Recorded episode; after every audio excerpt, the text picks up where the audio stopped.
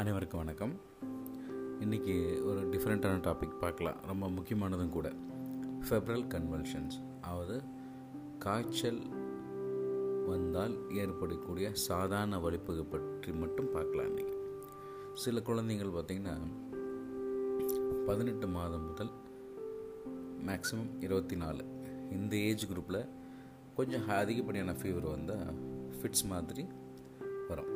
Okay இது சமயத்தில் ஐந்து வருடங்கள் டு எட்டு வருடங்கள் கூட வரலாம்.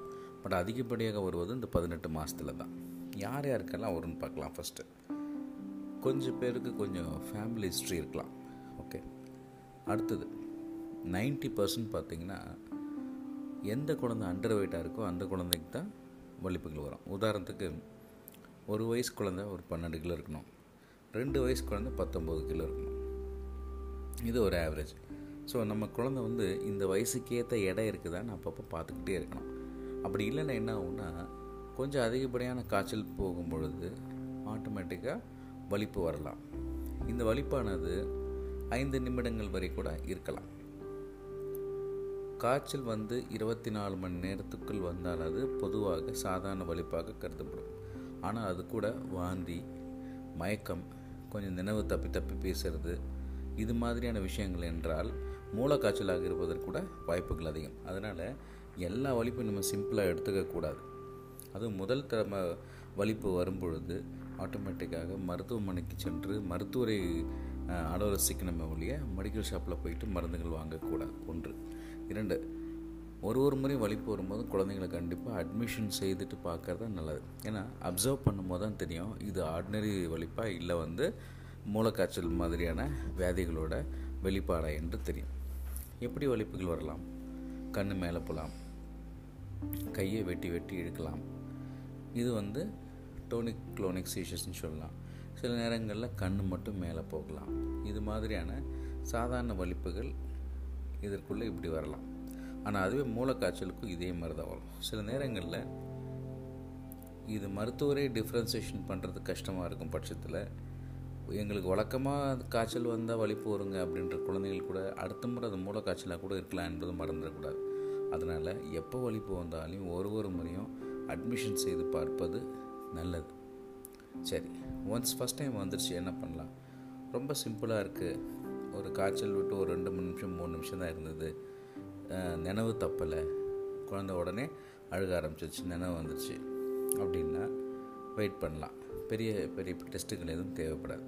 பட் பொதுவாக என்ன மாதிரி டெஸ்ட்டுகள் பரிந்துரைப்பு செய்யப்படும் என்றால் ஒருவேளை மூளைக்காய்ச்சல் மாதிரியாக இருப்பதென்றால் சிடி ஸ்கேன் எடுக்கப்படும் தலையை. அடுத்தது வலிப்பு வந்து சரியான பிறகு ஒரு பத்துலேருந்து பன்னெண்டு நாட்கள் கழித்து இஇஜி இஇஜி எலக்ட்ரோ என்செஃபலோகிராம் எனக்கூடிய ஒரு இசிஜி போன்ற ஒரு அது ஒரு டெஸ்ட்டு ஸோ அதில் வந்து அப்நார்மல் வேவ்ஸ் இருக்குன்னா அப்போ நம்ம அந்த குழந்தைங்களுக்கு அதுக்கேற்ற மாதிரி மேற்கொண்டு இன்வெஸ்டிகேஷன் செய்துட்டு வலிப்பு மருந்துகள் ஆரம்பிக்க வேண்டும். இது ஒரு புறம். சரிங்க வலிப்பு வந்துருச்சு. என்ன மாதிரியான முதலுதவிகள் செய்யலாம்? சில பேர் பார்த்தீங்கன்னா குழந்தைங்களை அடித்து பிடிச்சிட்டு ஓடி வருவாங்க. அப்போது சில நேரங்களில் அது புறையறலாம் அதனால கூட ஆபத்து வரலாம். ஸோ நீங்கள் என்ன செய்யணும்னா ஃபஸ்ட் எய்டில் குழந்தைய ஒரு கிழிச்சு படுக்க வச்சுடுங்க. இந்த ரெக்கவரி பொசிஷன் சொல்லுவாங்க. ஒரு கிழிச்சு படுக்க வச்சுட்டா இந்த வலிப்பு வரும் பொழுது ஏற்படக்கூடிய வாயிலிருந்து கூட வரக்கூடிய செக்ரிஷன்ஸ் வாந்தி போன்றது மேற்கொண்டு புறையேறாமல் இந்த ரெக்கவரி பொசிஷன் போடுவதன் மூலமாக புறையேறுவதை தடுக்கலாம். ஒன்று இந்த கையில் ஷார்ப்பான கத்தி இது மாதிரியான பொருட்களை கொடுப்பாங்க. ஒழிப்பு நிற்பது இதுக்கு அதுக்கு சம்மந்தமே இல்லை. இந்த மாதிரியான மூடநம்பிக்கைகள் வேண்டாம். காய்ச்சல் அதிகமாக இருக்குன்னா என்ன பண்ணணும்? அந்த வலி போகும்போதே கூட நல்லா ட்ரெஸ் எல்லாம் கழட்டி விட்டுட்டு தண்ணி நல்லா சொத சொத்தர தொடச்சிட்டு தலை முதுகு கைக்கு கீழே அக்கல் நெஞ்சு இதெல்லாம் நல்லா சொத சொத என்று துடைக்க வேண்டும். நன்றாக தண்ணீர் போட்டு ஆர்டினரி டேப் வாட்டர் வச்சு அழகாக துடைக்கணும். அப்படி துடைச்சாலே சிம்பிள் வலிப்புகளை உடனே நின்றுடும் அதுக்கப்புறம் என்ன பண்ண குழந்தைய ஆசுவாசப்படுத்தி எழுப்பிட்டு மருத்துவமனைக்கு அழைச்சிட்டு வரலாம். சரிங்களா? ஒருவேளை ஐந்து நிமிடங்களுக்கு மேலே அடிச்சுட்டே இருக்கு அப்படின்னாக்கா அதே மாதிரி குழந்தைய நாக்கு கதும் கடிச்சிக்காமல் கரெக்டாக பார்த்துட்டு அதுக்கேற்ற மாதிரியே பொசிஷனில் குழந்தைய ஹாஸ்பிட்டலுக்கு கொண்டுட்டு வரணும். ஓகே இது ஒரு புறம். அடுத்தது. இந்த அண்டர் வெயிட் குழந்தைங்களுக்கு தான் இது நிறைய வலிப்பு வரும் என்ப காரணத்தால் சில நேரம் சுண்ணாம்பு சத்து குறைபாடில் கூட இந்த மாதிரி வலிப்புகள் வரலாம்.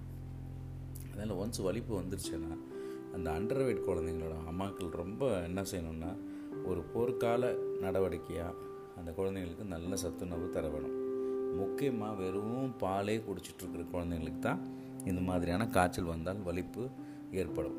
உதாரணத்துக்கு ஒரு பெரிய பாத்திரத்தில் தண்ணி வைக்கிறோம் ஒரு சின்ன பாத்திரத்தில் தண்ணி வைக்கிறோம். எந்த பாத்திரம் சீக்கிரம் சூடேறும்? குட்டியாக இருக்கிற பாத்திரம் தான். ஏன்னா அது ஹீட்டு தாங்காமல் சீக்கிரம் கொதிக்கும். அதே போல் தான் நரம்பு மண்டலமும். குழந்தைங்களுக்கு அதிகபட்சமான காய்ச்சல் வரும்போது ஈவன் ஒரு ஒரு வய ஒரு வயசு குழந்தை பன்னெண்டரை கிலோ இருக்குன்னு வச்சுங்களேன் இந்த குழந்தைக்கு நூறு டிகிரி காய்ச்சல் வந்தாலோ அதே ஒரு வயசு குழந்தை ஏழு எட்டு கிலோ ஆறு கிலோ இருந்ததுன்னா அந்த குழந்தைய குழந்தைங்களுக்கு அதே நூறு டிகிரி காய்ச்சல் வந்தால் அதை சமாளிக்கிறது இந்த எடை கம்மியாக இருக்கிற குழந்தைங்களுக்கு கஷ்டம்.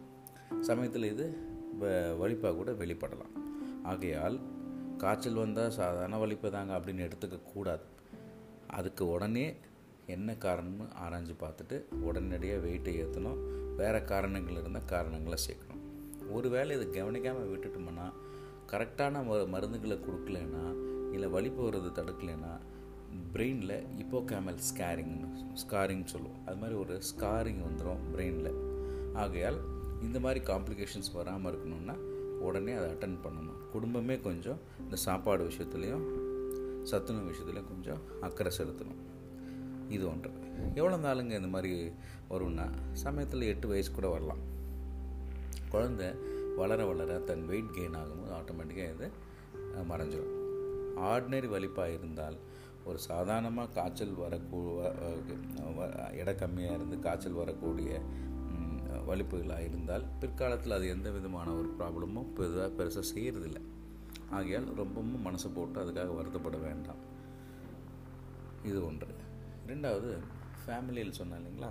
அது மாதிரி குடும்பத்தில் ஒரு உதாரணத்துக்கு அண்ணனுக்கு ஃபிட்ஸ் வந்ததுன்னா தம்பிக்கோ தங்கச்சிக்கோ வர்றதுக்கு வாய்ப்புகள் இருக்குது ஆனால் என்ன பொதுவாக அப்படின்னு பார்த்தா அண்ணனுக்கு கூட வெயிட் கம்மியாக இருந்திருக்கலாம். ஏன்னா அதே மாதிரியான சாப்பாடு உணவுகள் தான் கொடுத்துருக்கலாம்.